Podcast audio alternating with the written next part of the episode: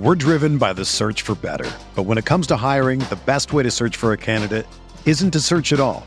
Don't search, match with Indeed. Indeed is your matching and hiring platform with over three hundred fifty million global monthly visitors, according to Indeed data, and a matching engine that helps you find quality candidates fast. Ditch the busy work. Use Indeed for scheduling, screening, and messaging so you can connect with candidates faster. Leveraging over one hundred forty million qualifications and preferences every day, Indeed's matching engine is constantly learning from your preferences. So the more you use Indeed, the better it gets. Join more than three point five million businesses worldwide that use Indeed to hire great talent fast. And listeners of this show will get a seventy-five dollars sponsored job credit to get your jobs more visibility at Indeed.com slash Blue Wire. Just go to Indeed.com slash Blue Wire right now and support our show by saying that you heard about Indeed on this podcast. That's Indeed.com slash Blue Wire. Terms and conditions apply. Need to hire? You need Indeed. This podcast episode is brought to you by Coors Light. These days, everything is go, go, go. It's nonstop hustle all the time. Work, friends, family expect you to be on twenty-four seven. Well, sometimes you just need to reach for a Coors Light because it's made to chill. Coors Light is cold lagered, cold filtered, and cold packaged. It's as crisp and refreshing as the Colorado Rockies. It is literally made to chill. Coors Light is the one I choose when I need to unwind. So when you want to hit reset, reach for the beer that's made to chill. Get Coors Light in the new look delivered straight to your door with Drizzly or Instacart. Celebrate responsibly. Coors Brewing Company, Golden, Colorado. Arteta! What a strike! What a screamer! Zola! And a fantastic goal! Arsenal back in it! And here's Lippard, lines it up, finds the net! Arsenal in front. Here comes a corner from Willian, in swinger. Cleared by Mustafi. And here we go, Martinelli's away. There's a slip. It's just what we needed. He's in. He's got Pepe for company. Give it to him. He scores. He doesn't need the help. It's all the way to the end. And there at the shed end, it's Martinelli with the equalizer. one one. He had Pepe for company. He could have slid it across. But look at the confidence of the golden god, Messi, Ronaldo, hybrid, Gabriel Martinelli. I said earlier, captain, leader, legend, we needed a slip in honor of John Terry. And we got that slip. And we got that goal. Holy shit, you didn't see it coming. And I got to tell you, if a challenge has been laid down, let's well, let's watch it again. Hang on. It's headed out by Mustafi. Martinelli's quick onto it. He's fast. His first touch isn't great. Kante slips. He's gone. And there goes Martinelli. He's got company. It's Emerson. He can't get there. And the finish is so, so, so confident. I mean, Kepa's never saving anything. Look at Kante go down. Kante goes down like a tree struck by lightning. And Martinelli side puts it into the corner. The eighteen-year-old, faster than Emerson, faster than Kovacic, better than Kepa. It's a goal for Arsenal. It's one one at Stamford Bridge. Unbelievable scenes. And as I was going to say, the gauntlet has been thrown down to Mustafi. Can you lose it for us again? Can you find the resolve? Can you find the strength to lose it for us again? Let's find out. Here we go. sixty-three minutes. It's a goal from Gabriel Martinelli, his tenth of the season. His tenth of the season. This is the Arsenal Vision post-match podcast. My name is Elliot Smith. You can block me on Twitter, Yankee Gunner. That was my goal call for Martinelli's equalizer, uh, doing the live commentary on Hot Mic. I obviously went a bit mental. Uh, we put some highlights from that live commentary out on Twitter, actually. Um, so if you want to go to the podcast Twitter account, Arsenal V Pod, uh, you, you'll be able to find the link to that on SoundCloud, or you can just look up our SoundCloud Arsenal Vision podcast. But yeah, uh, what an interesting game. There there were obviously super low lows, super high highs. One of those games that makes you remember why you love football, because it can take you to some really crazy places emotionally, uh, as can Shodran Mustafi, as can Gabriel Martinelli, as can Captain Fantastic Hector Bellerin, a captain's return with a late equalizer, down to ten men at Stamford Bridge, and then saying after the match, I love scoring against that lot. Uh, Hector, we just love you to death. So uh, we're going to have a nice conversation about this game and uh, all the emotional baggage that goes along with it with Paul. You can find him on Twitter at Pause No My Pants. Hello, Pause. Woohoo! Clive's on Twitter at Clive P A F C. Hello, Clive. Hello, hello. Quick reminder that if you would be so kind as to sign up for Patreon, we'll have a rewatch of this game uh, with Clive. We'll have the transfer pod. We'll have the analytics pod all coming this week for patrons. So, uh, you know, if you want to do that, we would love it if you did. And, of course, you can still do The Athletic with our promo code, Arsenal Vision Podcast. Or, pardon me, uh, what is it? Arsenal Vision. That's it, if you want to. Uh, but if you don't, no big deal. Let's get on with it. Paul, um, you could make an argument that the best period in this game for Chelsea was eleven v eleven. Because after it went to ten men, sure, we were under the cosh at times. Sure, there were close moments. Sure, we conceded um, a late, what looked like a late winner to Chelsea. But by and large, I actually thought down to ten men, we put forward a pretty heroic effort. But at eleven v eleven, you got to say the game started pretty poorly. A lot of periods of broken play, a lot of corner kicks for Chelsea. Maybe not a lot of consistent buildup in possession, but we were pushed back into a low block quite a bit. And the pattern of play reminded me a little bit of what happened after they changed to the back four and the midfield three in the home game. So as far as the way we started, would you say that arguably until Mustafi uh, intelligently gets us down to ten men so we could come back, we were having the, the worst period of the game? Yeah, um, funny old business, the old playing with ten men, because it forces you to be compact and keep things simple and for everybody to know what everybody else is doing. Um, but I think you're right. I think Chelsea had their uh, best period of the game early on, uh, particularly from uh, C H O over on Saka's wing. He was really giving them conniptions for about ten or fifteen minutes. Then Martinelli started filling in with him and covering that area. I think we remember a couple of headers Martinelli pulled off in that corner that went out for a touch or a throw in, just giving us some some extra cover and depth there. Uh, more string to Martinelli's bow, bow in terms of what he does uh, going both ways. So I think we were beginning to mostly kind of hold our own a little bit. Maybe that's a, an overgenerous statement. But yeah, they certainly had the upper hand. I counted four or five times they hit that corner over on Saka's side with C H O or somebody or Aspilicueta uh, getting in there, and yeah, we were we were definitely feeling it. And uh, as you were uh, enlivened about uh, a game or two ago, Arteta was um, fairly violently waving his hands to the team to get up the pitch to stop falling back so low. Easier said than done, as I said in reply to that, but it's that dynamic of the team needs to force its way up the pitch. On the other hand, they need to be actually be able to play uh, in a way that gets them up the pitch and keeps them up the pitch. And he's basically urging them to get up and stop sitting so deep because corner after corner was starting to come in. They mm-hmm. had a lot of big guys, and we were feeling the pressure. And we did get a couple of promising counter attacks up the other end and, and begin to play a little football. But um, this was a game of two games.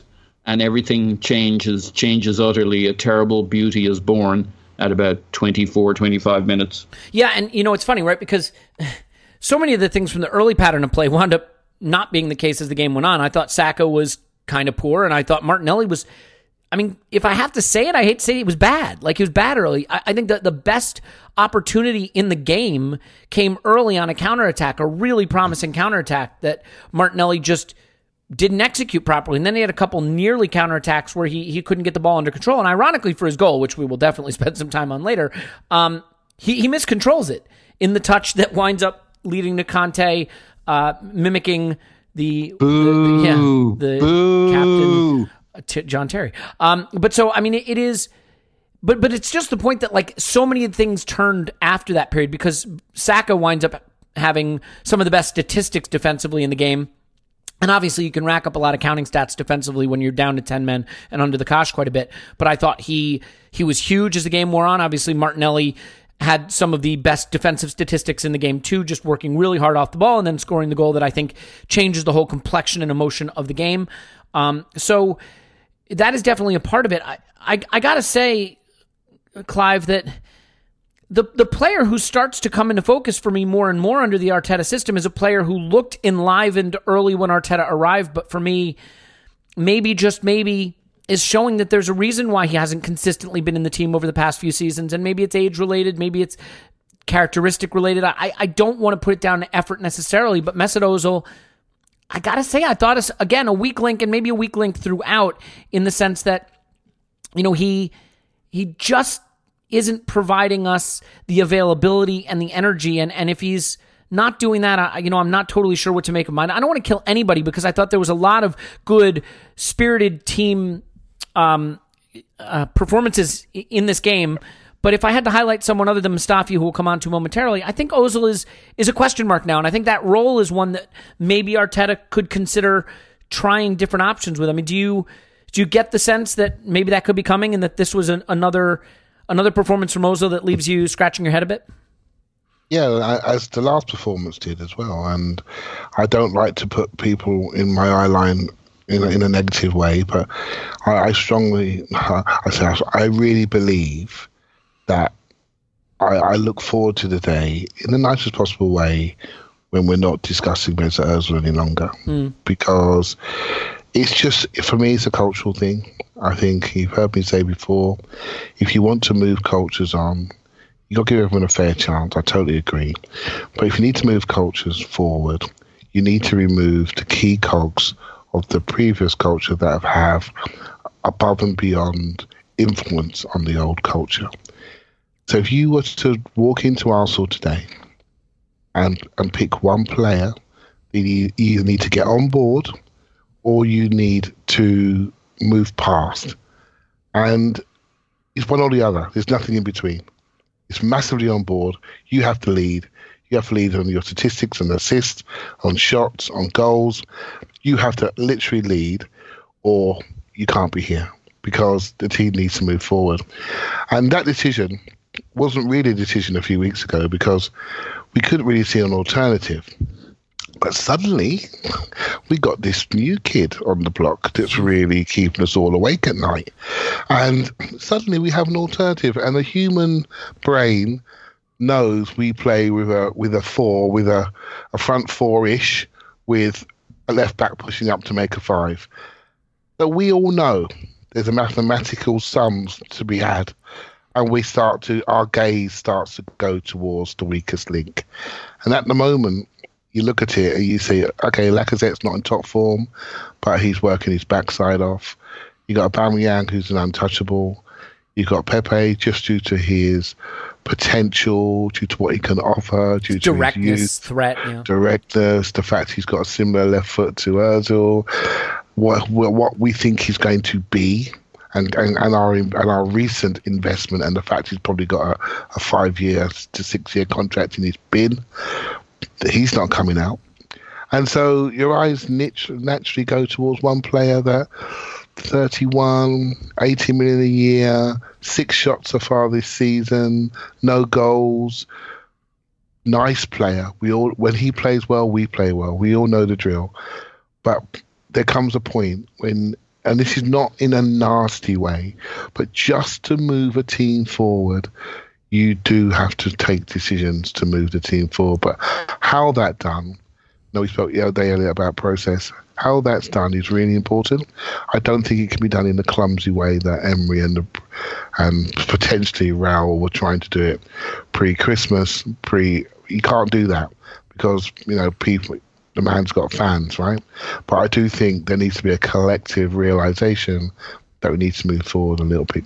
A yeah. little bit with Ozil. And I mean, look, I want to be clear about something. When Ozil is bad, that he, he wasn't bad. I, I think there is this tendency sometimes. That's the problem, though, isn't it, Elliot? He, well, it he's is. Not bad he's not enough. Bad. But he, so, he's right in no, that not, middle zone get, of busy and active. But, well, so let me make a, is a, it enough? a point about not bad enough. The guy completed all thirty of the thirty passes he attempted, right? So it was one hundred percent. He didn't yeah. give the ball away. In a game where giving the ball away is suicide, especially when you're down to ten men. Before the red card, he was twelve of twelve on passes. But, you know, nothing in the final third. I, I think, for me, I said this on the commentary at one point, he has developed an ability to be near the play, but not in the play when he's off the ball. And he sometimes will do this thing where he...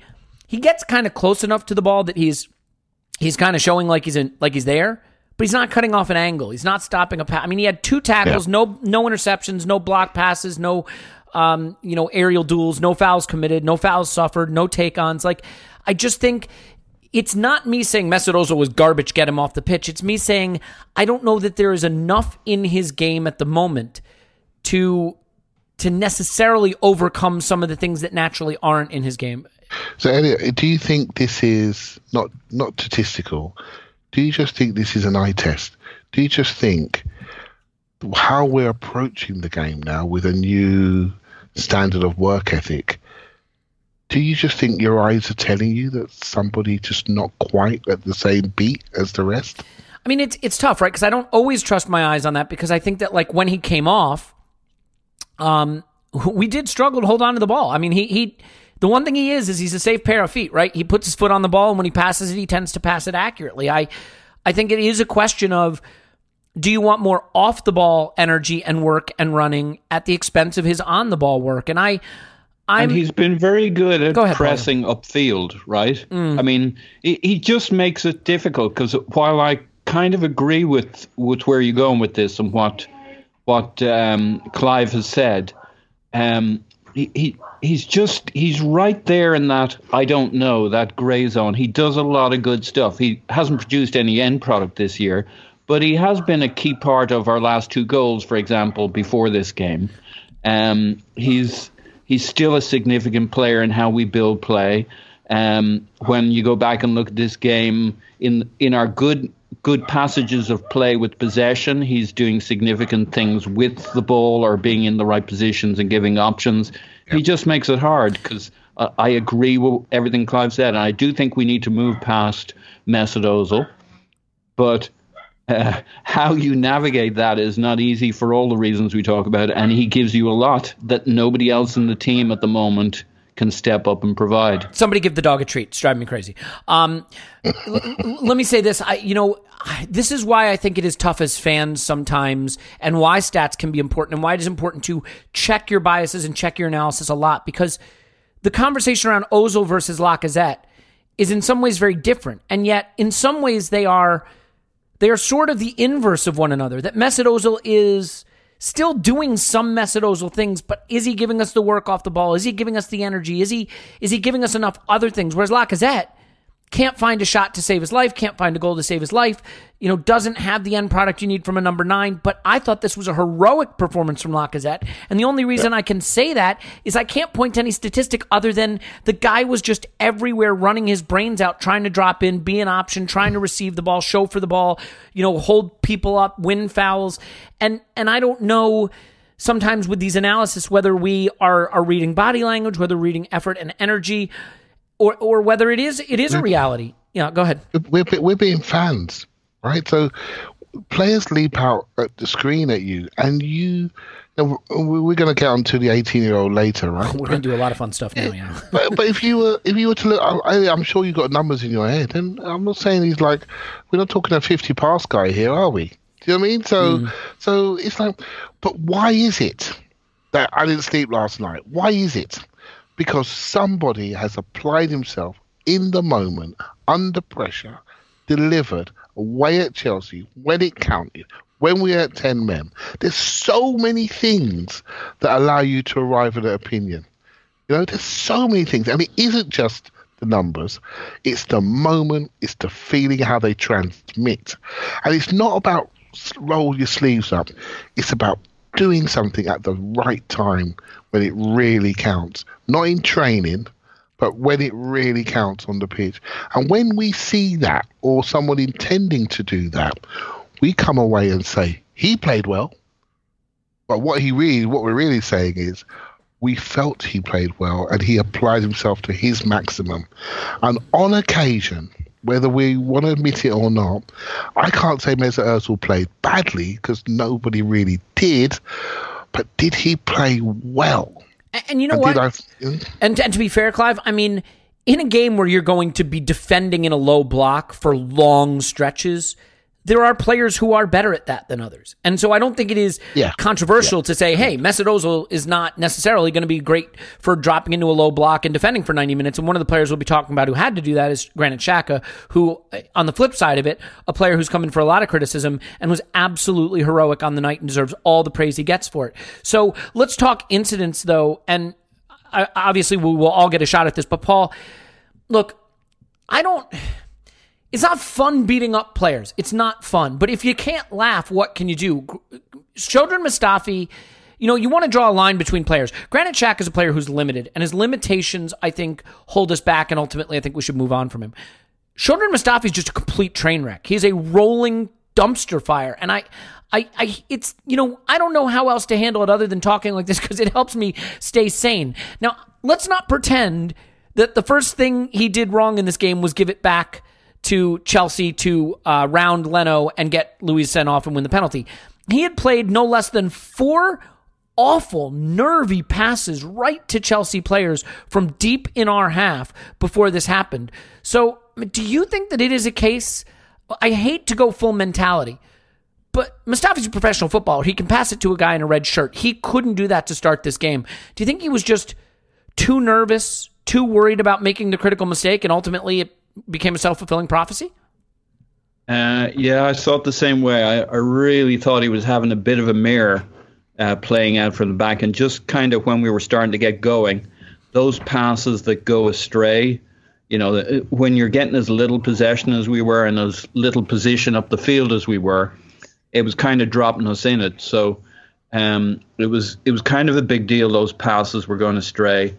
And maybe it was just in the mail that that thing was, that, that back pass, which I feel he's done before as well, the leaving it short, um, was on its way.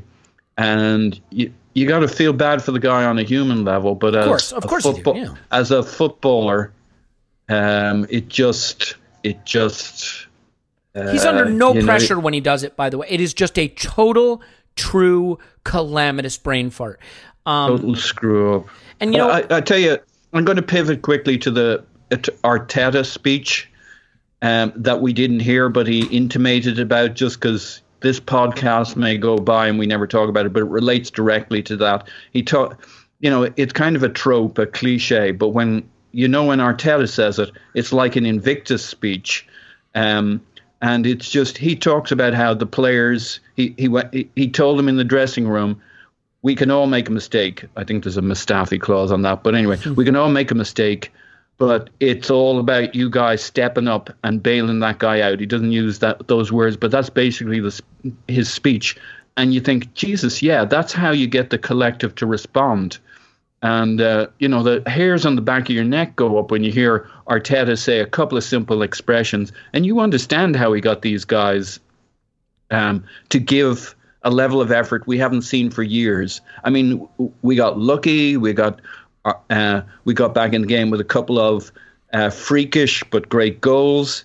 Um, but uh, but usually these situations, even with that, we'd let it, let it slip away. We'd go to three two, or we'd never get that second goal, or we'd fade. We it'd be heroic, but we'd fade with ten minutes to go. I mean, we this is the second game in a row we've gone to ninety-something minutes, this time with ten men. And just bled, suffered, as Arteta talked about, and left it all out there. So um, it, it, there's only so much you can say about Mustafi. We, we've been here before with him. I, I, here's what I... Is he usable? My, I mean, is he a usable no. player? Because, can, no, can I make the point, I, by the I, way, but before... Hang on, hang on. Just because the only point I want to make is, in the Sheffield game, you know, it's easy to forget because it came to nothing. He tried to lose it for us at the end with a giveaway. You know, he lost yeah. us the Palace game. He, he lost us the, the other Chelsea game. Uh, I mean, and then we... he and then he's great in the second half of this, and the, uh, and that's the trap, right? It's actually his excellent header that springs Martinelli yep. past their Absolutely. their next line. But that's the trap. Um, thing is, I know how uh, Mustafi will end, not at Arsenal, but in life. He'll have a happy life surrounded by his family, and then when he's seventy-three, he'll go to Thailand and attempt autoerotic asphyxiation in a closet, just for kicks, when everything was going so well. It's just, it's just Mustafi, and, and it'll go this wrong, and, and that's how it'll end. Yeah, well, uh, so David Clive, Carradine it sounds style. Like you want to push back. I, I don't know what pushback is left, but I'd be curious to hear it. No, it's, it's just football, right? Football is made of hundreds of decisions, and he, he he he's just making the wrong ones, and it comes down to almost like, I think you used self-fulfilling prophecy earlier. Yes, I think he walks on the pitch, and I think, you know what? I need to get through this game without making a mistake, but I think I'm going to make one. And it's almost as though once he's made, at least he's right about that. Once he's made one, it's almost like he was relieved. You know what I'm trying to say? He's like, I've made the mistake. Now I can. It's like, it's over with now. I've made it. Let me just get through this game now. I've got my Mustafi out of my system. Yeah, exactly. And I, I, I tell you, lads, I'm telling you, mate, football is not easy. They can they can all play, but can they play under pressure? We all saw what Per said about how he wanted his career to end. You know, he couldn't wait for it to end. He found the pressure over, you know, all-consuming towards the end. It's obvious. That's why very, very, very is... few make it at this level, though, Clive. I mean, exactly. You know, yeah. and, and I'm maybe just saying, Mustafi I'm can't. To, I'm not trying to push back. We all we all know the drill. It's a very easy analysis, right? We're way we're way above it, by the way. We're way above it, spotting someone's mistake. Wow, right? So he makes mistakes that really seem to hurt us, right? But in between those moments, he looks a decent player. You have to say it. He passes the ball really well. He's really robust. He's not su- He's not super slow. He has moments where he's he good in the air. I'll give him that. that that's his strength. Absolutely derails, and we all know about. Um, and for me, that's a mental weakness issue. It's not a football issue. So you got to say to yourself, is he right for this environment? Is the spotlight too great for him? Is he almost over-promoted? But he's a footballer. He's a decent footballer. He just may not be a decent footballer for Arsenal much longer. Do you know what I mean? And that's what we need to sort out. And um, But I, I don't want to kill him. I don't want to kill him. Cause I, I don't think it's healthy. I felt the same about Xhaka. I didn't like it. I didn't like where he was getting killed. He made some very obvious mistakes. You know what? We fans, we're not always right about judging these people. We're not always right. Only a few weeks ago, people were slagging Xhaka, slagging his wife, and slagging his baby. Well, all right. I, I want I want to draw a line between people slagging Xhaka's performances, which is totally in bounds and part of football analysis, and the other thing yep. you, you stated, which is totally yeah. out of bounds and, and done right. by cretinous, you it, know, cretinous Neanderthals. Absolutely. I know that line too, by the way, Elliot, right? But what it leads to is a... a feeling of being overwhelmed in the moment, and that leads to more mistakes and that self-fulfilling okay, prophecy that you're then, talking but about. But then let me put let me push back on that even, because here's the reality, right? I think Granit Xhaka is a great example of why football is great and why even fans who everybody says, oh, the fans are the worst, can be great, because Granit Xhaka was going through a really bad moment, performing poorly for Arsenal under a coach who, you know, maybe he didn't see eye to eye with. He behaved in a way that I don't think is befitting a, a captain and a player at Arsenal. I don't think he handled it well. He threw a strop. He he he didn't handle it right. Arteta came in and got him onside, and he started putting in the effort. It doesn't take much for the fans to turn around and come back to you. And the fans have come yeah. back to Xhaka, because Xhaka's come back and turned in performances that earn it. It's, you know, it's not, nobody wants to kill players that wear the shirt. Nobody wants to do that. And the, the re- reality with Mustafi is I think a lot of people have come all the way around to sympathizing with what yeah, he's going yeah. through, but it is well exactly. beyond That's the point. Saying. Sure, but it is well beyond the point where we can tolerate those kind of performances. Like, I would be at the point now where any solution at center back other than Mustafi would be acceptable in my mind, because the risk of a game-losing error every game is just too great, regardless of what the other eighty, eighty-eight I minutes hear, look mate, like. I, I, I, remember all the, I remember most of the uh, issues, and maybe uh, without a couple of them, we'd be playing Champions League football this season. Likely, so yeah. mm-hmm. we're, we're not talking about things which are quite small, and I'm not trying to dismiss them. I'm almost maybe trying to say that maybe what happened to Xhaka is like a lesson to all of us not to write people off too soon, you know, because I did not see the solution to fix the Xhaka problem. I didn't see it. A new coach comes in, he has solutioned that problem. The same person and characteristics were there in that individual. He's obviously somebody that's very coachable. He's obviously got leadership qualities, because that's why the players picked him. He's obviously got something about him that makes him quite popular. I'm not saying Mustafi is the same as that. I'm not saying that at all. I'm just saying I learned a lesson maybe um, and about not writing people off too soon, although I'm not now vouching that Mustafi gets a five-year contract. That sure, makes sense. And by the way, I mean, like, I'll give you a great example. Carl Jenkinson. Carl Jenkinson was sort of, he became a joke, frankly, at Arsenal. I think the fans were pretty good to him. He was, you know, when he was an academy kid, a, a, an Arsenal fan, um, not an academy kid, but, you know, you know, an Arsenal fan, and, and I think we liked that about him, and I thought fans were reasonably decent to him, but the truth is he was kind of a, a figure of ridicule in some ways, and, like, the reality is that Carl Jenkinson wasn't good enough to play football at Arsenal. That's not a crime. You know, there's nothing wrong with that. But if you ignore that because you are constantly looking for, you know, silver linings in players, I, I think that, you know, that doesn't do oh, you any favors we either. Can't have, because part of the reason why we're like thirty plus points behind Liverpool is we have a few of these Mustafis in the dressing room that have been here too long, haven't quite delivered, get, get paid too much, not just now, maybe historically, and we haven't quite got our recruitment, contract renewal. We maybe overpaid mediocrity, et cetera, et cetera, et cetera. We, we, we know that stuff. Yeah, we and gave I second think, contracts to like Mohamed El Neni, and you, you know what I mean? Yeah, just, exactly. Because you, you know, can always find a reason to keep a player around. You can always do that. Yeah, exactly. So we we know there's some housekeeping to do, and um, but it's, it's, I think it's quite interesting this game, his recovery. While we know the mistake was coming, and it came, and I think it's interesting to see what's going to happen to him in the next few weeks, and how, if Arteta can fix him, shall we say, make him feel less stressed, so he doesn't, so he takes that ball on the right foot, not with the wrong foot, and then under hits it. Do you know what I mean? Because he feels under pressure. It's just basics of decision-making and technique. It's between choice. His ears. I agree with that. Because yeah, I will say this. Absolutely. You know, the one thing that he does seem to have ironed out of his game a little bit is the just diving in early and taking himself completely out of the play. There's a little more discipline there. Let, let's let's move on because there's so much good to get to, but we, we have to stick with this incident, unfortunately. And, Paul, I just I want to get your thought on double jeopardy and the penalty here. So, apparently the rule is... It, if it is an attempt to play the ball, then it's a yellow card and a penalty. If there is no attempt to play the ball, it's a red card and a penalty.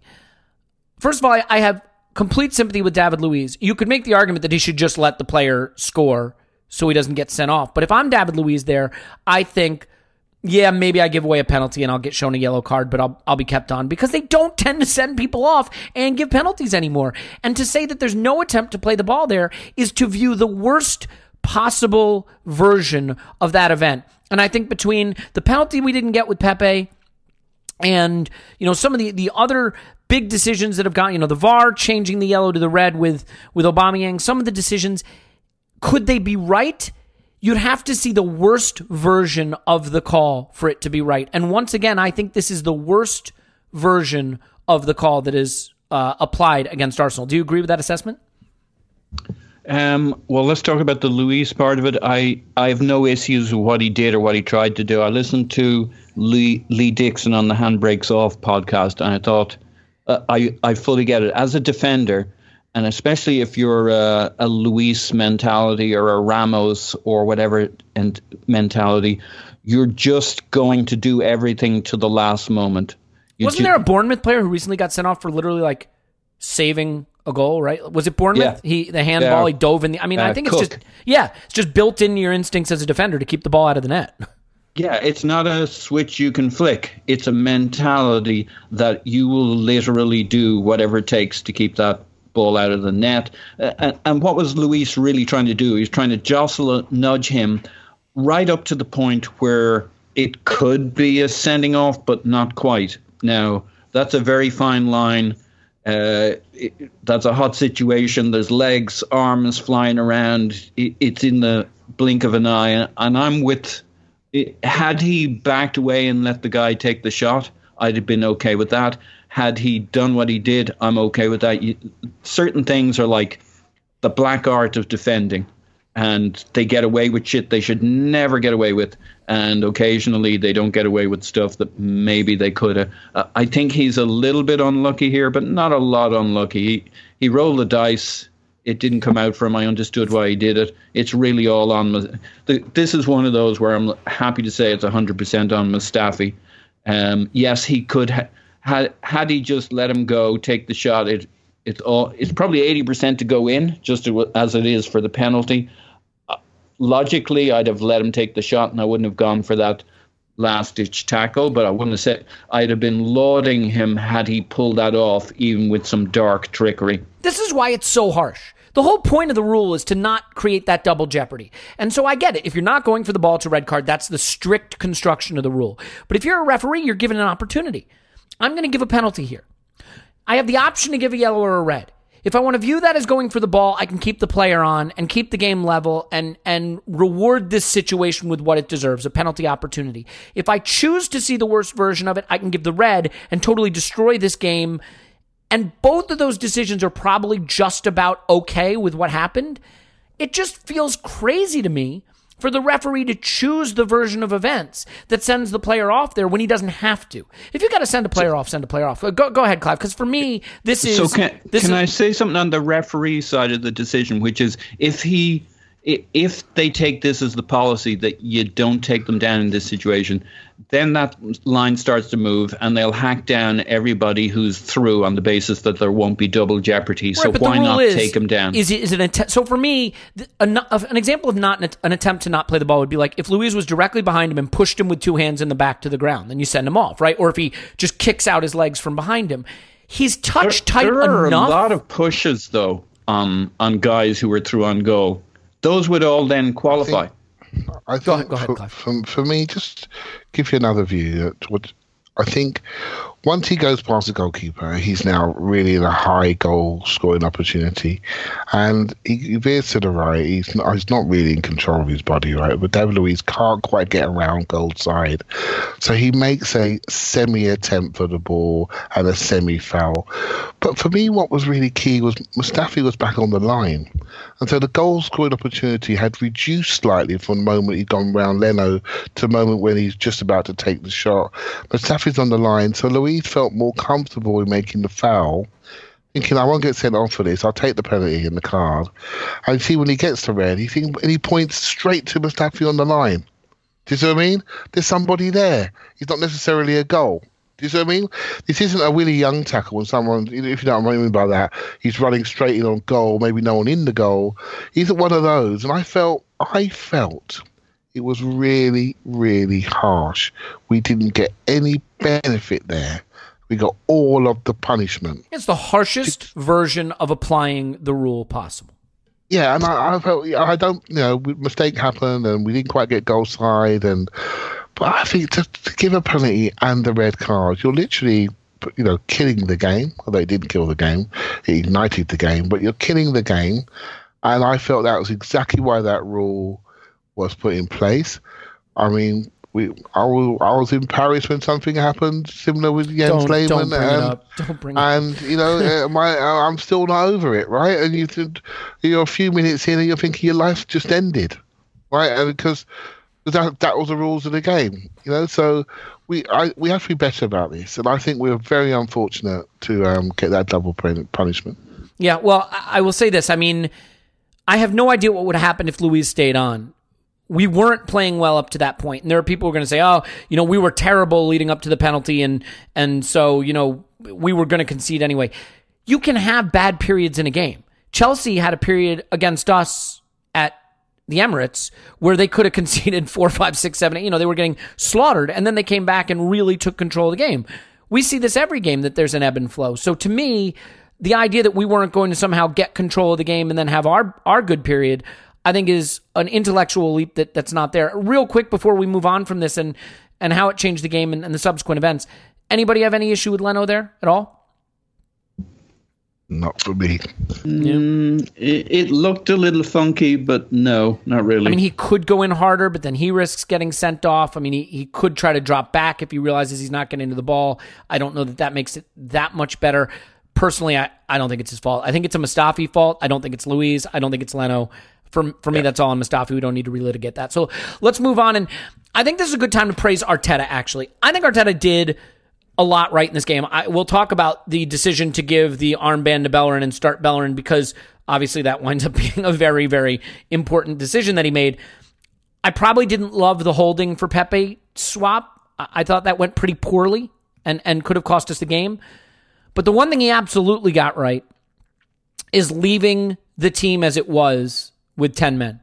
And he was asked about it after the game, on whether he was thinking of bringing off Martinelli for holding after the, the red card. And he said, not Martinelli, but I did change my mind. I was thinking about that, and I said, I don't want to send that message to the team.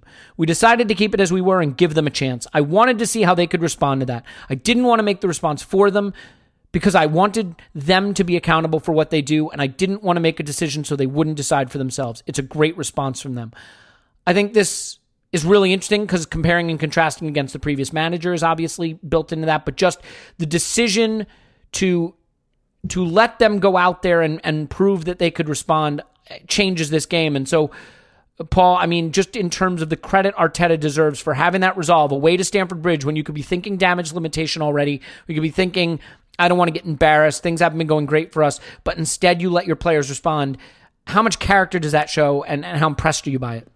I think it's huge. I think you compare and contrast to the the narrative for the previous Chelsea game where the thing was he left his changes too late, and you think, hang on.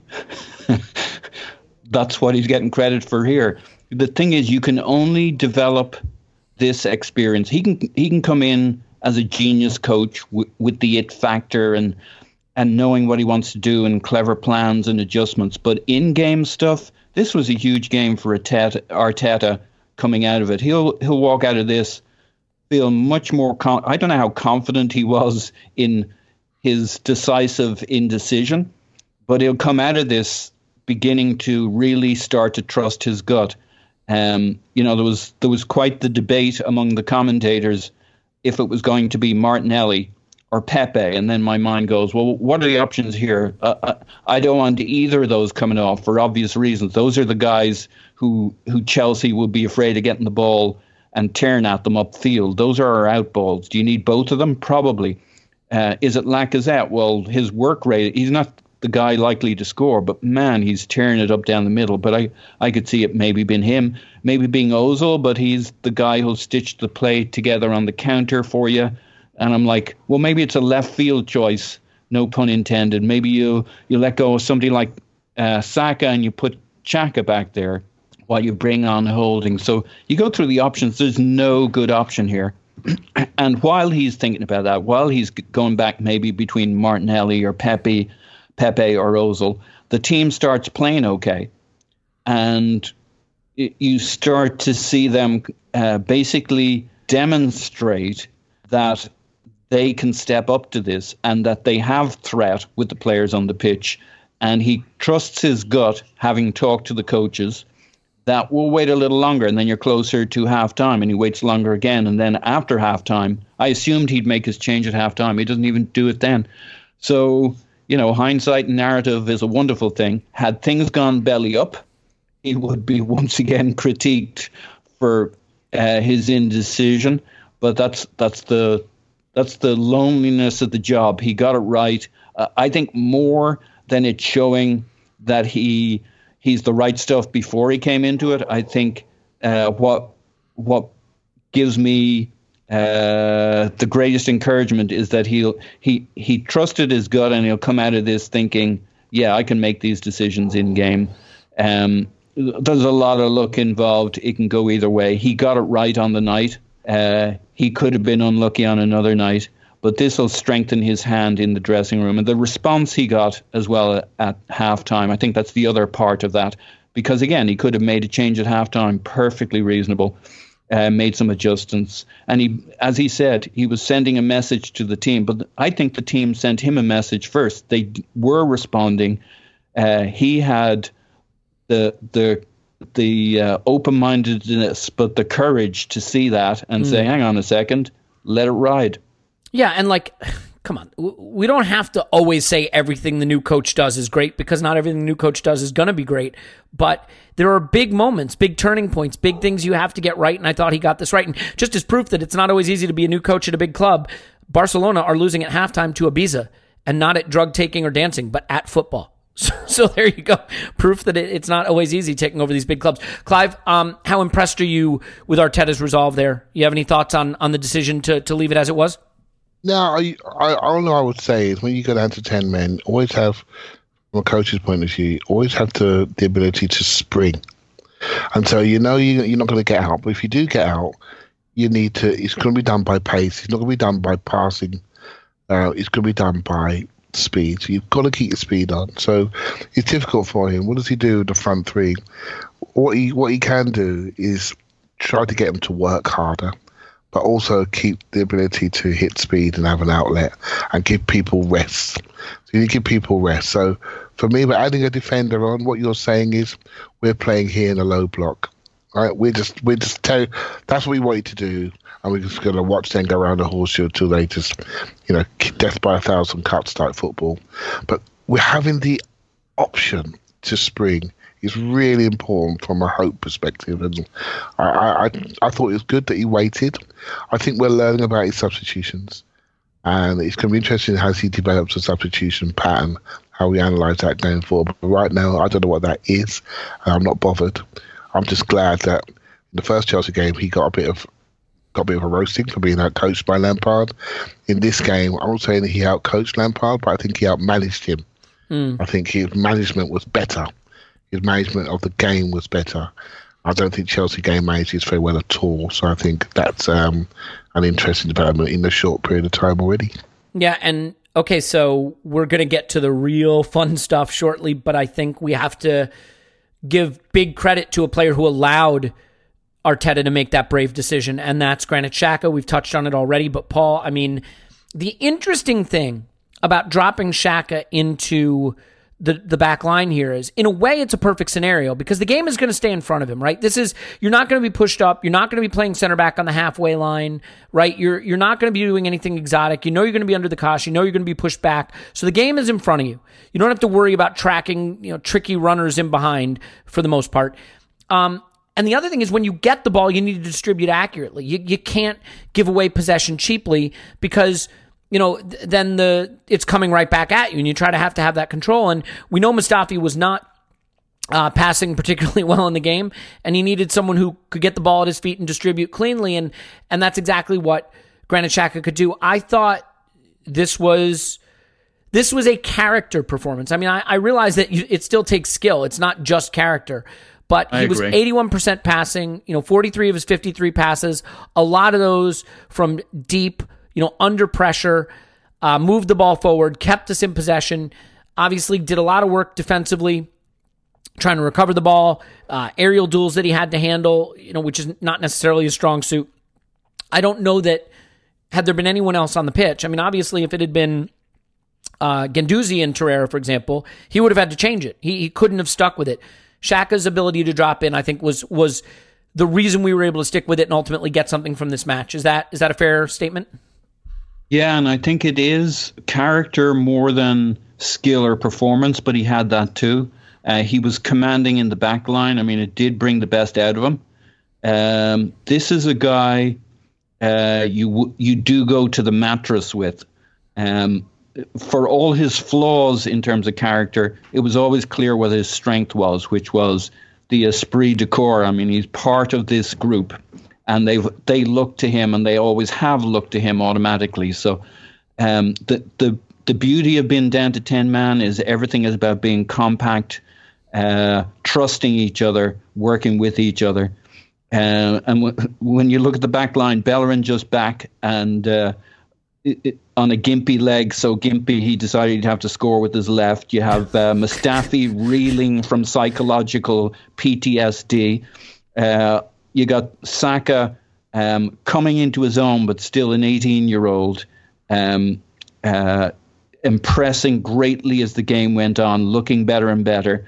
Um, and it was just, it was an effort from everybody. And I think Xhaka is a big presence in this team, in the squad. He doesn't have to be a big presence for the fans, uh, for the external world. That doesn't matter. His strength has always been in terms of character within the team.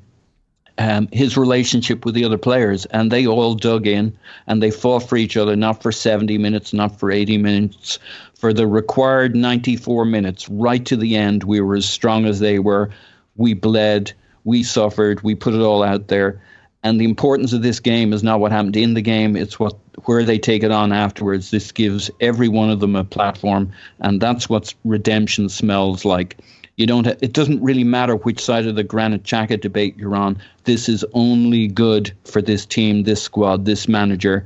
Whatever happens with Xhaka in the summer, uh, you know, I, I love a ha- happy ending where we all head off into the sunshine uh, in two or three years' time together. But really, uh, uh, this is a sport that goes season by season. So if we can all get to the summer and all, and either he goes on with this or he moves on to other pastures, so be it. But uh, this is a, a real redemption, I think, uh, and a bridge builder for every. You got to address these things. Uh, there are different ways of addressing it, and I think this is a bridge rebuilt between him, um, the club, and the fans. It doesn't, you know, we don't have to carry him around on our shoulders from here on in. There was an understanding, I think, built. People r- reminded themselves who this guy really is in terms of character. And yes, he's still that other guy, the guy too stubborn, too proud uh, to apologize for a mistake made. Uh, but he's also this guy, and he's always been this guy, which is, if you're in a hole, the old foxhole uh, uh, trope, but if you're in a foxhole, he's a guy you want to be in there with. You yeah. can trust this guy. And every once in a while, he might lob the grenade into his own foxhole by accident, but that can happen. Look, I mean... Because you called his mother... Uh, yeah, yeah, exactly. Yeah. Look, and this is why... I love beating dead horses, so let me just beat this one super quick. This is why it never makes sense to go to war with fans, because you know what's just a lot easier? Say the performative right thing, then go out and have one good game, and they will love you again and put them on your sh- put put you on their shoulders again. Like, fans are sappy, emotional idiots who want to love everybody who pulls on the shirt. It won't happen for every player, but it's what we want deep down. And so, you know what? Go out and have well, one I good game. Go out true, and play Elliot. Center back with ten men at Stamford Bridge and be a hero again. It's just so much easier to win the fans back than than going to war with them. You know? Yeah, uh, I, well, well, that's true. It, it, both sides of his character are why you get the good out of him. I he is exceptionally, the, he's the exceptionally dug in and gritty and loyal and about the core, the team, and that's the good and the bad. And you know what? So then my, my only code of that would be, then maybe what's missing in his personality is what's missing in his game, which is just that tiniest bit of maturity and self-awareness. Sure. To not be hot-headed sure. when the moment calls for a cooler head. He needs to grow. There's yeah, no two yeah. ways about um, it. Clive, but but I mean, his his performance, I think, stands out for me. I think we we should spare a, a moment for Bukayo Saka, Bukayo Saka, who is a teenage forward playing fullback and proving that that could be every bit as much of his future as forward could be. Um, I don't know that the game started brilliantly for him, but his ability to defend that wing and just handle the threat time and time and time again, I, I thought was excellent. Um, you know, I, I think that side defensively was what they targeted, and early in the game we were struggling. There's no question in my mind that Chelsea targeted the Martinelli-Saka wing. And early in the game, they were getting a lot of joy out of that. He composed himself. He wound up finishing the game with the best sort of counting stats defensively. And I think his maturity under pressure, again, uh, deserves huge credit. And and maybe we'll go overlooked because of Bellerin wearing the armband and scoring the equalizer late and Martinelli announcing himself on a big stage, both of which we'll come to very, very shortly, I promise. But I don't want to overlook Saka because it's, it's a big performance in a big spot.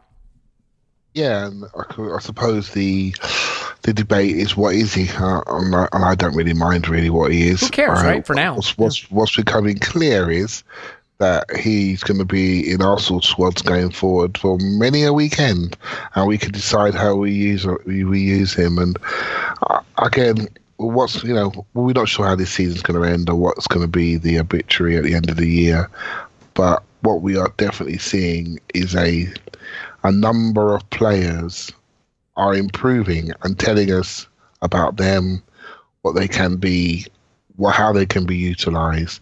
And the more we see this, the more we see him play left back, the more we see him play, you know, on the left wing, the more we see him, the more we can say, okay, now I know where I need to buy. And I do think this is so important for as we project forward. And maybe that's what we were really discussing about the Ozil discussion earlier on. It's not really about Ozil. It's about where we're going. We're projecting. Now we're looking at Martin and we're projecting. We're looking at Saka and we're projecting. We see Bellerin come back in. We can't have him play sixty games on the trot like he did before his cruise ship. We see Maitland-Niles. We're thinking, well, we're, we're covered there now. So we, we, we're sorted out. So we can now spend that money elsewhere. The Shaq, uh, the Mustafi question, you know, we know we've got to do something there. It's not sustainable over a medium-term period. We have to do something, and we shall. We're seeing it continually. We're getting something out of him, but it costs us a goal a game. We have to do something. I think with Saka, we're seeing a player who I think, you know, really showing us his his massive potential. And for me, the responsibility he's taken on his shoulders. If I said to both of you guys, could you, you know, could you imagine him playing left back away at Chelsea? If I said that to you six months ago, you would have said, well, I have heard he's played under seventeens for England at left back. Mm. That's what I would have said. I, I would not, because I would not have known that. Yeah, and I, and I have said that in the past. I know there was a debate about what he was. This is not a total surprise as he left back or left wing to me. But I'm not going to put my hand up and say he can handle Hudson-Odoi and Willian and all those flyers down his side. No, I, I could not imagine that. And, and he has done that. But not only done that, had the personality to take them backwards. And that's huge. So if you do it at Stamford Bridge, you can do it anywhere, right? So I think this is what we're finding. We're seeing those two eighteen-year-olds develop a relationship. And so you're starting to see, you start to project to those Arsenal fans of yesteryear when we had the, the Roe Castles and the Michael Thomas come up together. You know, it's like it's like that type of brotherhood developing in, in a different way. And I, mm-hmm. I think it's very interesting that a number of these young players are developing very, very close together, very, very close in age. And where they end up in a year's time is going to be so, so, so, so interesting. Well, and and really determine the trajectory of the of the club. Um, Saka, Absolutely. most Absolutely. touches, most duels won, most tackles made, most fouls won, joint most open play crosses. Um, those are Squawka stats, and counting stats, admittedly, are not always instructive, but I think it is here. You know what it tells me? It tells me that we should be leaving Kurzawa in Paris. Am I right? Zing. Boom. Am I right? Um, okay, Love let's get it. to Love the golden it. god himself, Gabriel Martinelli. And it is the moment of the game. It is the moment of the game. It is the moment when Mustafi gets an assist somehow, despite uh, Martinelli having to go seventy-five Change yards. Change your analysis, Elliot. Yeah, changes, Change changes my whole analysis right there. That's statistics for you. Lies, damn lies, and statistics. He heads it out, and away goes Martinelli, and up the pitch goes Martinelli, and it comes off his knee a little heavy, but it tricks Kante, and he slips down, and Martinelli is in, and me, the dumb, stupid idiot that I am, wants him to slip it across to Pepe, who's running with him. Give it to Pepe. You'll never finish this. Give it to Pepe. And now let's pause for a moment from preseason. It's Fiorentina. Young Martinelli, who is this kid? Gets the ball, blazes up the pitch seventy yards. Wow, what a burst. What an exciting kid. Gets into the box and blazes it just wide and slides to his knees in despair. But not this time. Not this time as he passes it past a diving Kepa. Uh, Kepa, who is totally incompetent, by the way, I think it should be noted. But not in this case. The finish is pure. There's nothing he can do about it.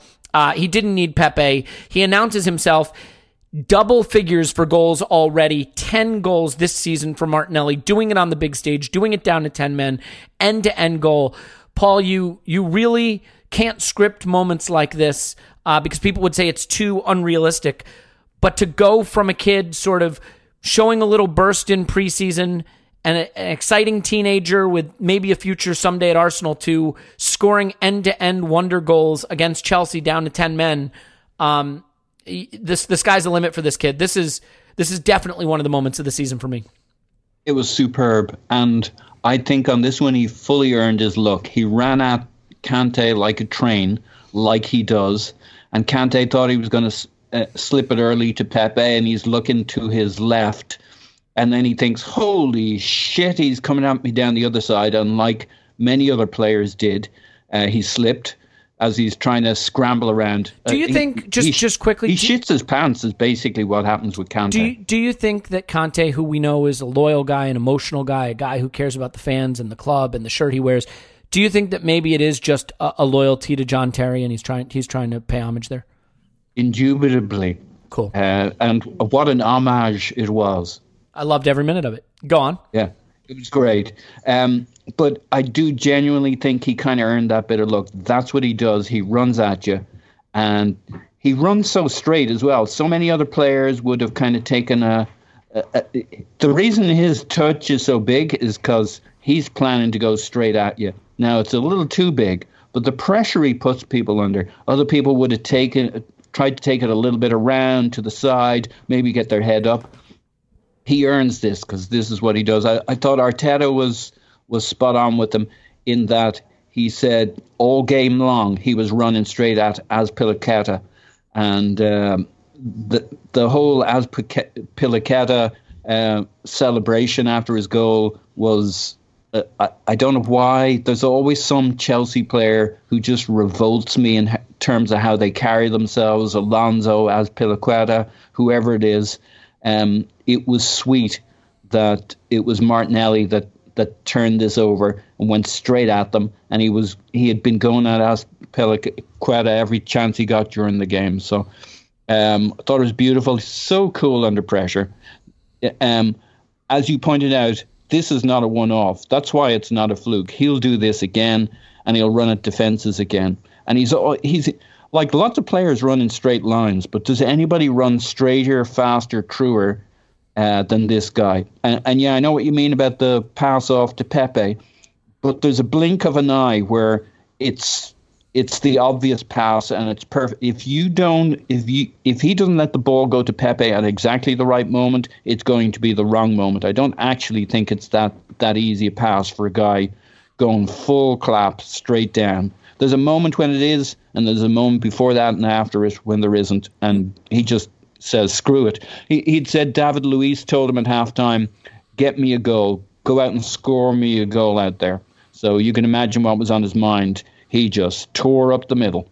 Yeah, and I mean, it, it, look, it's it's a fan's perspective when you see Pepe making the run and you just you just want the, the goal any way you can get it, and you're like, slide it to him, he's wide open. But of course no player is going to do that, certainly not a golden god Messi Ronaldo hybrid with a, a much higher ceiling than either of them.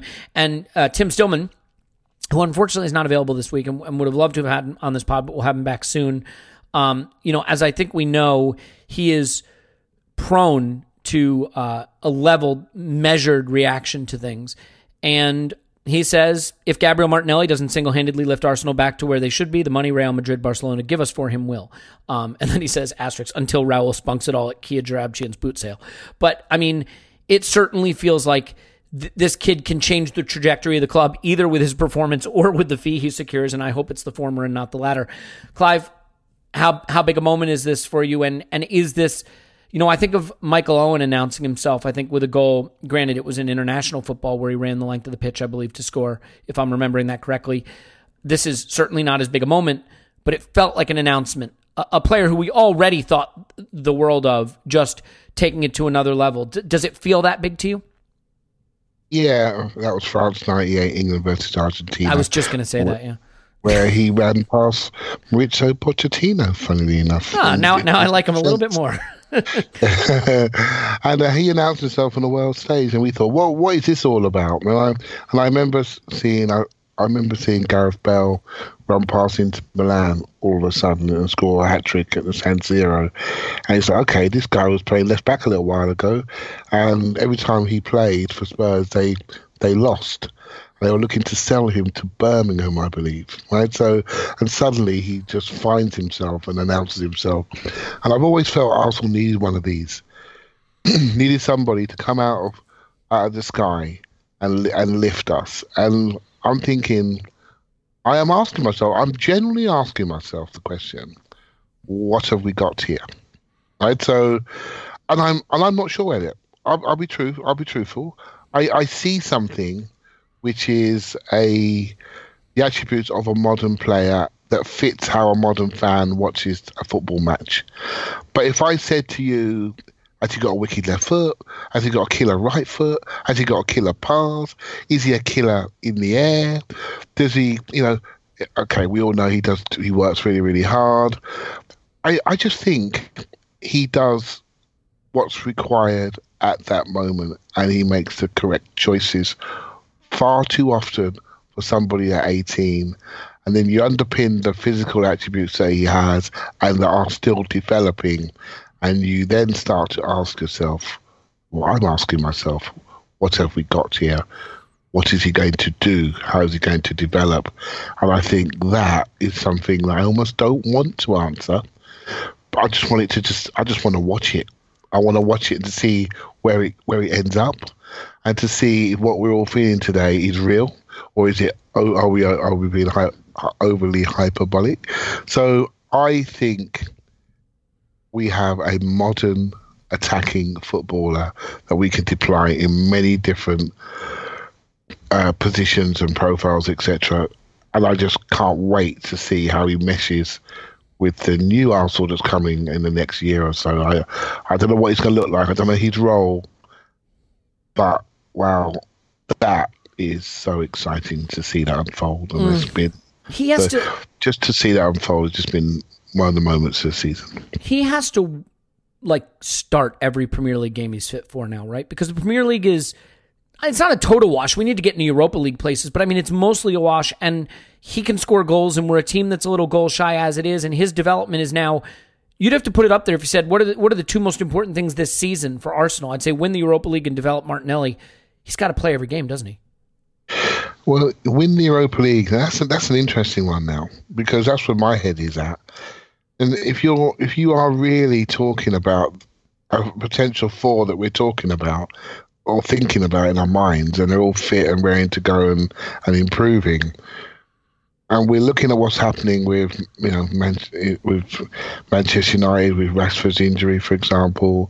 I know that Ajax have come back down to that competition, but for a club like Arsenal, probably one of the the biggest clubs in that tournament with the biggest, you know, revenue and, and wage bill, you got to think that we should be heading to the semi-final stroke final.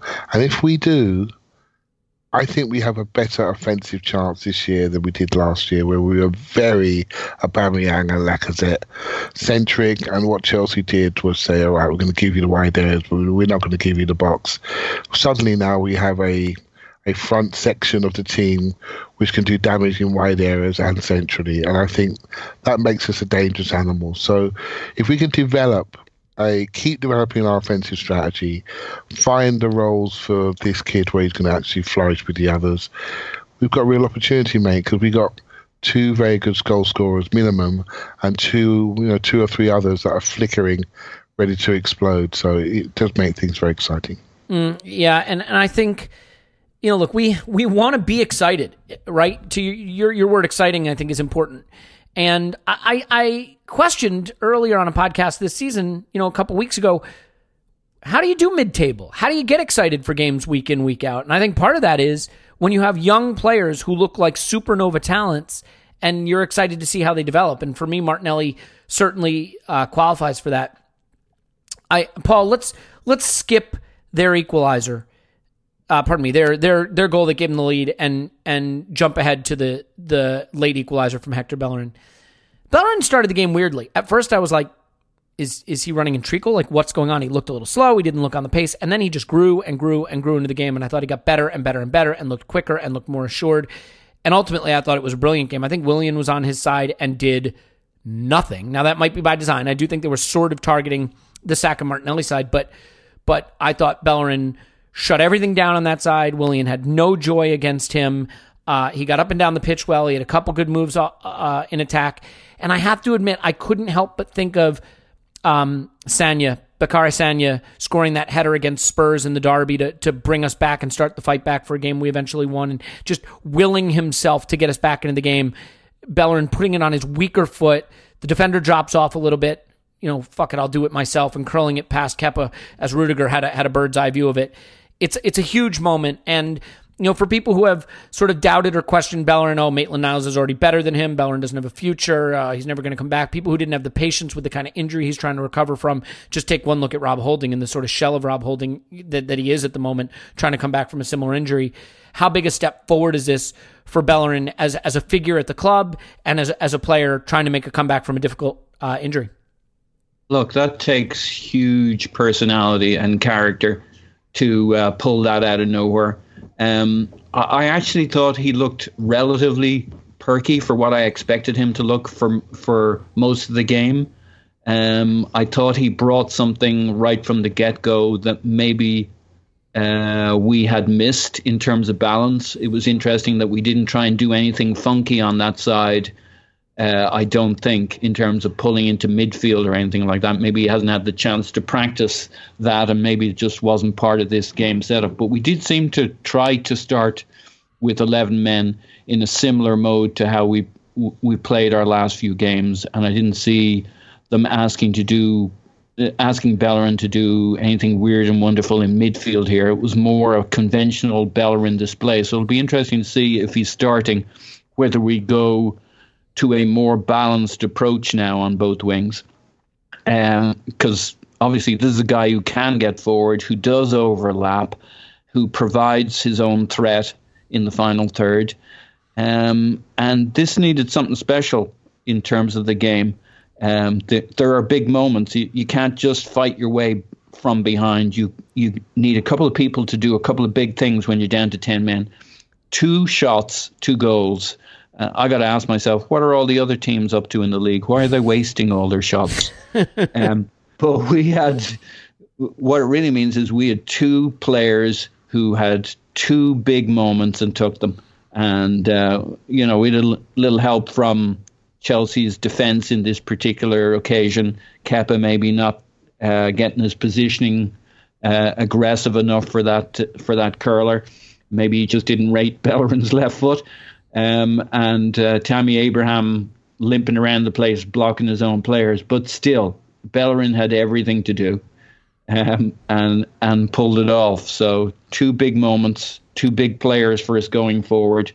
Both young, both both. Uh, of the foreign, but of the ages that they're young enough to become a real part of the fabric of this club, along with with Saka and co. So uh, incredibly encouraging. And, it, you know, he's just a guy that it, it, he's one of those guys that fans can see the team and the club through. Um, and, and it connects them to the club in ways that maybe some other players who are who are just as as good footballers, but they just don't relate to them. So Hector, Hector, if Hector can stay fit and, and move forward and, and play at his level and beyond, uh, it's big for us as a club and as a as supporters uh, in terms of our connection with this squad, which is what, you know, it's what we've seen Liverpool do and Klopp do brilliantly. And Arteta is going to try and orchestrate a connection between us and the team and himself and the club that we haven't seen for years. And Hector could be a huge part of that. Yeah, and, and he, he is a huge part of it. And I think it just shows, again, a little bit of Arteta's understanding of the club in a way that maybe Emery didn't, giving Bellerin this start and the armband and understanding what the club means to him and what he means to, to the fans, or at least a section of the fans. And, you know, it's um, it's really interesting, too, because I think We we had some debate about Maitland-Niles leading up to this game and sort of like, oh, you know, he's good defensively. He's doing great. Maybe he's not, his overlapping or not overlapping is by design, or is it him? You know, he's not quite doing enough in attack, but maybe that's by design. And I do think maybe, just maybe, Arteta's decision to start Bellerin here is a reminder that while I think Maitland-Niles has done really well and deserves credit for what he's done in Bellerin's absence, that there isn't really so much of a debate about who the first choice is, and that there isn't really so much of a debate about the future of the position, at least, you know, in the near term, because this is a big game, it's away, and to reintroduce Bellerin and give him the armband under this circumstance shows huge faith in him. Uh, Clive, I think he repaid that faith, and I think it was just a little reminder that uh, let's not crown the future king just yet, because I think Hector Bellerin is here to stay for a long time, and hopefully this is the first step in him getting back to what can be a, a very, very high level of performance when he's at his best. Yeah, I... I... Obviously, I think he represents more than just football for, for Arsenal. I think he, he's been here for, I don't know, eight years now, whatever it is. And I think um, he he he has got one of that. He's got a connection, and you can see it and feel it. And um, I think, I do think it's important to have those people in the team that we all sort of can uh, connect to. I think it's very important we don't overplay him. I keep saying it. I'm sure we'll get some statistics, but he was always the player that we never really had cover for. You know, Tabucci had a period when he came in. He started every game one season, didn't he, or something yeah. crazy like that? Yeah, every Premier League game. Yeah, and he really he always stayed fit, and, when, and until he didn't. And then you think, that's a bad injury. He lost a year of his career. It's very important you protect people's careers by how you underpin them with a talent that she's, you know, good enough. Not not Carl Jenkinson, not that not that player, not Mustafi, who's played right back, not Callum Chambers, who's also had to fill in at right back on occasion. with somebody that can really do the job, doesn't change our style, so we can protect people's careers. You know, don't overplay them because we lose them for too long. There's too many crucial to Arsenal. Some of that's unfortunate. Some of that, for me, I think is is misuse and mismanagement. So great to see him back. Didn't expect that. None of us did. First game, choppy, up and down, lots of adrenaline. Fantastic, because he was. I was a bit worried about him, you know. I, but he looked stronger. He didn't look as light. He looked fitter, and he'd obviously got the personality to find himself in the last third and finish like that, which is just great. Yeah, yeah, and I mean it. It is. It is more willpower than anything else. And I look, Kepa doesn't do great on it, but Kepa is bad, and that is hilarious. And we should all laugh at that, because they paid a fortune for him, and he is seventy million plus. Genuinely terrible. It's fantastic. I mean, he has he has the worst save percentage in the Premier League. I think he's saving about half the shots he faces. It's it's just they fantastic. They can afford it, Elliot, because the because Abramovich put in two hundred forty-two million of his own money last year. So. Yeah, but hey, if they're going to spend it, I'd rather they spend it on trash. I mean, it still makes me happy. Um, look, look, I, it's not all roses and flowers and per- perfume for me in this game. I, I didn't. I don't think the holding for Pepe move worked. I think it gave up what was becoming a little bit of, of momentum for us in terms of pushing them back a little. There were periods where they looked really rattled. And with Pepe's threat off the pitch, I think they were a lot more confident stepping forward. And, and holding, he looked pretty shaky to me, to be fair. He he did. Um, I, I said I didn't want to emphasize their goal, but I think we should at least touch on it. Um, I don't know if Holding does great in the first phase there, and I, I think we've praised Mustafi, but he sort of just goes to sleep and marks nobody there as well. So, Paul, how do you feel about the Holding sub, his performance, and maybe the uh, uh, allocating a little bit of the responsibility for their their goal, uh, their second goal? Um. So yeah, uh, I think there's there's a little bit of blame to go around. Uh. As you distributed it there, I, I didn't spend a huge amount of time studying it, but I, I, I mostly read other people's comments, and there seems to be a consensus um, of a little bit of blame to go around. But, it, you know, what are you going to do? That there's probably another ten or fifteen situations. Like there's the, uh, for all the lauding we're doing of Xhaka here, there's the Cal- Callum Hudson-Odoi opportunity just at the end where he's like at, at the front post, and the goal's at his mercy if he can get it past Leno, and he blasts it to the right. Well, Xhaka's played him onside and, and hasn't fully centre-backed him in terms of position. I, I think you could find, you know, a hundred instances where somebody did something slightly wrong, but these are how these games are. It's just a scramble. It's, you know, great blocks, people throwing their bodies in front of things. I, I, I don't think you worry about the details with something like this. All that matters is what you take forward. I agree. Holding, you know, if you discuss Holding looking a little out of sorts, well, entirely understandable, been thrown into the middle of it. Um, and I, But I don't think it's important, I guess, is the bottom line at the end of it. I think mm. there's a lot you could... You know what I mean? You, no, you can I, I pick out things. You know what I, I don't for know me, that any of Paul, it's important going forward. Yeah, I, I think the reason it's important is only is only because we still have problems to solve at the back, and I think there is a view towards Holding coming. I mean, it, you know, Sokratis and Luiz looks like it's our first choice. We'd like to keep Mustafi out of the side potentially. There's a question of can Holding do that, and I don't know that he has exactly stepped in and made it clear that he's that reliable choice. And obviously he hasn't done it in training enough because we started with Mustafi in this game. So that's the only reason I think it's worth evaluating. And, and also just in terms of giving Arteta credit for the ways he didn't change the game and the ways, uh, you know, he, he got it right. I don't know that the Pepe, Pepe Holding swap achieved what he wanted, which is just to sort of say, okay, now we sit in and just get to the end here. And, and it, it nearly cost us because we wound up conceding. And then when you're down two one and you don't have Pepe on there, you wonder how you're going to get it back, and then the obvious answer is a weak-footed shot from outside the box from your captain, Hector Bellerin. Clive, you have a view on their goal and on the, the Holding swap? Yeah, I think on, on the goal, I think maybe if you're looking at the the coaching message, I think it's how do we switch on when it comes to quick free kicks. We saw what happened at um, Palace with a quick free kick. We weren't really switched on. They went down our, our left-hand side and across the face of the area, and then we concede. They take a quick corner, and we were maybe distracted by Tammy Abraham coming back from a near-death experience against the advertising hoardings. There were people in offside positions. They take a short corner and it looks disorganised. And then people are looking around, who, wondering who to pick up. And then what you have, you have somebody in the front zone in Lacazette. And Lacazette decides to change how he's going to attack that ball.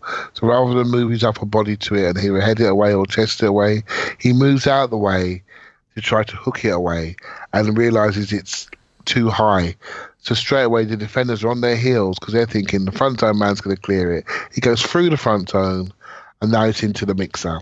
And there was only one man moving in the mixer, and that was Aspilicueta. So I just think it's a moment of freezing, a moment of panic, a moment of late in the game, we got ten men, can we hold on, can we hold on, can someone else deal with it? And then we end up not dealing with it, and it ends up in the back of our net. And it's just it's just the football pressure. And I think one of the things you do do when you're playing against ten men is you do quick restarts. You keep people moving. You get them disorganised because eventually there'll be there'll be a space for somebody not picked up. So Chelsea did that. Palace did that to us the other day. One to watch. When the ball goes out, keep alive. Don't go to sleep because we got to wake up because we're we're conceding. Yeah, and, and look, I mean, I'm not trying to kill anybody in particular because it's a tough situation. I, I just don't know that that sub worked out great, and I don't know that Holding looks particularly ready yet. And I think it's worth remembering, unlike Bellerin, he was just getting to be a player ready to be a first-team player at Arsenal when he got that injury, and so he lost so much time at such a critical juncture. It is going to take a while for him. Um, but I, I, I think, you know, ultimately, you talk about the importance of getting the point here.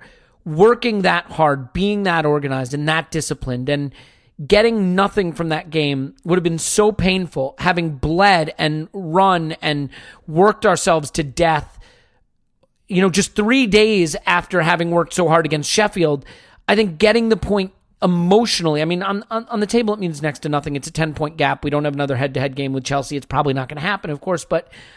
But it just means a lot, I think, in the step forward of trusting Arteta and believing in him and pulling this team together and going forward as, you know, as a collective. I, I just think that there's so much to be gained from it. And so, Paul, I mean, just for you, how meaningful was this result uh, in the context of continuing to try to build trust in what Arteta is doing, bringing the group together and sort of earning something from from a performance that had the kind of character and discipline that was required? I had a horrible feeling this was going to be one of those Pyrrhic uh, ten men. It's a great word. Uh, yeah. Um, totally inappropriate because it's a Pyrrhic victory and we got a draw. And really what I was thinking of is where you lose right at the end. Shame about that last minute goal, and it seemed like it was going that way. But this team didn't quit, and that hasn't been something we've been able to say too much over the last few years. So I think that's huge. I think Arteta personally will take a lot out of this in terms of confidence, trusting his in-game decision-making, uh, working with his team. Individual players that we haven't talked about, like uh, I think Pepe was maybe a little off the radar, but was at times really good in this game in terms of the threat he provided and his ability to make something happen all on his own. You know. He he had a four a four on one at one point where it was four Chelsea players on him and they could not get him. And I, I who was it? Was it Emerson? It was someone hacked at him yeah. literally four times yep. to get him to the ground. So determined to put him down. Yeah. yeah. And and while this isn't the game I'd use as evidence, I, I really like how he's coming along now. I think before we looked at somebody like him and said, well, he's doing good things, but but it doesn't feel good. And now it feels good, even though he's maybe not contributing the, the killer blows yet. So I really think he's pointing in the right direction. And then he comes off a game like this, finally connected uh, to the squad, to the team, to the performance, to, to you, you know, skin in the game, emotion in the game, um, before he knows that he's connected to what we're trying to do as a team, to the manager. These, nothing bonds like these experiences, like back-to-the-wall situations where you came out of it, where you trust in each other, where you bailed out Mustafi, for God's sake. That will be the unifying thing. It's uh, Saving Private uh, Mustafi here. Um, sending a whole troop of of guys uh, in behind enemy lines, all of whom get killed just so you can bring back Mustafi. Senseless, but man, did we all feel close. So I think all these players, uh, this just, you know, it just moves you on a level in terms of the connection and the supporters. I mean, it's just, it's different, right? You can just sense uh, when you look at the, the supporter response that they think something might be happening here. And that's as good as it gets. You think something may be happening here. You you start to to be willing to trust your your feelings and your emotions. And that's that's a connection between the manager, uh, the players, the squad, the club. You want to back, you want you want the club to back Arteta? Well, they need to believe. Well, they've started believing, I would think. Yeah. Um, it's going to be a hell of a lot easier to back this guy than than see what happens with another guy. So I think this is something that builds, and we've seen it with Klopp at Liverpool. Yeah, and and now Aubameyang gets another rest against Bournemouth. Luiz gets the day off against Bournemouth, so they don't play again until Sunday the second. It's Monday to Sunday is our next two, and then two weeks off, some warm winter, warm weather training somewhere for two weeks before we're home to Newcastle. And then four days later, it's away to Olympiacos for the competition that probably is the one that matters now. So a chance to maybe, you know, get those key fresh legs. Luiz in his thirties, Aubameyang in his thirties, fresh legs, ready for the Europa League run. Martinelli announcing himself with a, a goal that will burn into our memory and feels like it changes the trajectory of the, of the player and the club in some ways. Hector Bellerin announcing himself as captain again and scoring a crucial goal. There's just, we haven't had a lot of moments to lift us. It's been a season, I said this during the live commentary, it's a season... It's just been a living nightmare. And, and, and, you know, at one point in the commentary, I said, eh, you know, this is when it was it was still one nil and nothing was happening. I said, you know what, screw it. Someone just go punch someone. Let's just go start a fight because the football thing isn't working out for us. But but this this felt little turning point-ish. And I realize that's all narrative, that something feeling like a turning point is narrative. The X G was like three point five to point six, whatever. A lot of good moments, a lot of big memories from this, and hopefully um, just a sign that this this team is... is getting it under this coach. Uh, I'll give you a f- final word before we sign off, Clive. I mean, for me, I left this on an emotional high. This was a reminder, as I said at the beginning of the pod, of why we watch football, why we care about football, because it does these things to you emotionally that really nothing else does, certainly not not without uh, injecting or, or eating or drinking things. So for you, what's your what's your prevailing takeaway from the game? My takeaway is uh, we, we, we, we've chosen the cross that we're going to bear for the rest of our lives. We're Arsenal fans and that's it, right? So, and we haven't felt for quite a while that we're going in a positive direction. And I just feel directionally we are going in a positive way. And we can debate by how how positive that is. And we, we just spent nearly an hour and a half talking about a game that we didn't even win, right? So... We need when we start winning games and big games, we're gonna have to. I need new batteries for my laptop. Do you know what I mean? So mm. It's just gonna go on and on. And so, and so we we do recognise that. I think we speak talk about the process, right? I don't want to sound all Philadelphia seventy-sixers, but it Trust is the process. It is about it is. Uh, we can see the process from the. The coaching perspective. We spoke earlier, didn't we, earlier? We spoke earlier when I said, I look at this as almost like a four-legged chair, right? You have the team, you have the coach, you have the fans, you have the board, right? Having the leg each, right? We can see the connection between the team and the fans is growing. We understand, and I got a little bit more clarity about what the coach is doing. And now we need the final leg in the chair, the leadership and the board, to come and join and align with what we're doing. We can only judge them on their actions to increase revenue and their actions to improve our ability to recruit and talent identification.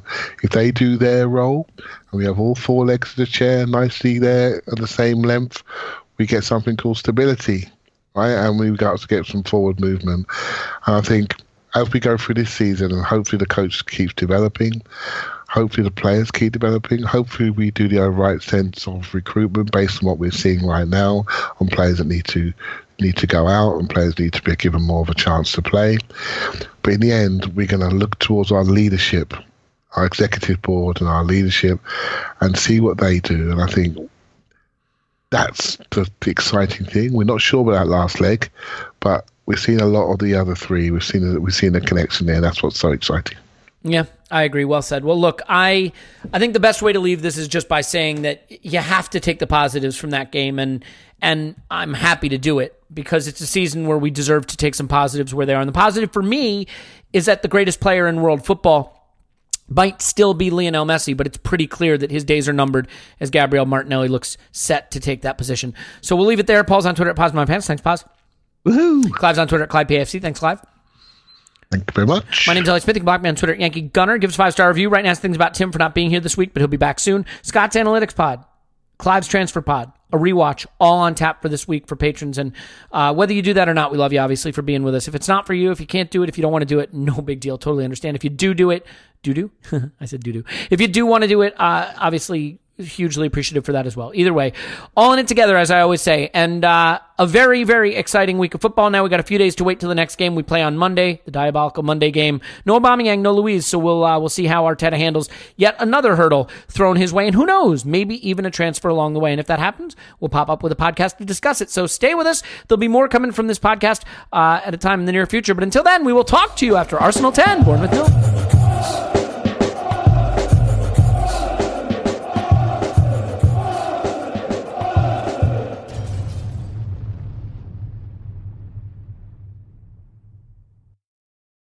Everyone is talking about magnesium. It's all you hear about. But why? What do we know about magnesium? Well, magnesium is the number one mineral that seventy-five percent of Americans are deficient in. If you are a woman over thirty-five, magnesium will help you rediscover balance, energy, and vitality. Magnesium supports more than three hundred enzymatic reactions in your body, including those involved in hormonal balance. From functional medicine doctors to mental well-being and female hormone experts, we all know that magnesium is the one mineral to improve all aspects of well-being and health. But which one? Magnesium Breakthrough from Bioptimizers, the trusted choice recommended by leading experts with seven best-absorbed forms of magnesium to ensure your body receives the support it needs for overall well-being. Go to bioptimizers.com slash balance today and use code balance ten for ten percent off. Support your journey to wellness at B-I-O-P-T-I-M-I-Z-E-R-S dot com forward slash balance. Magnesium Breakthrough from Bioptimizers, your foundation to optimal health and vitality.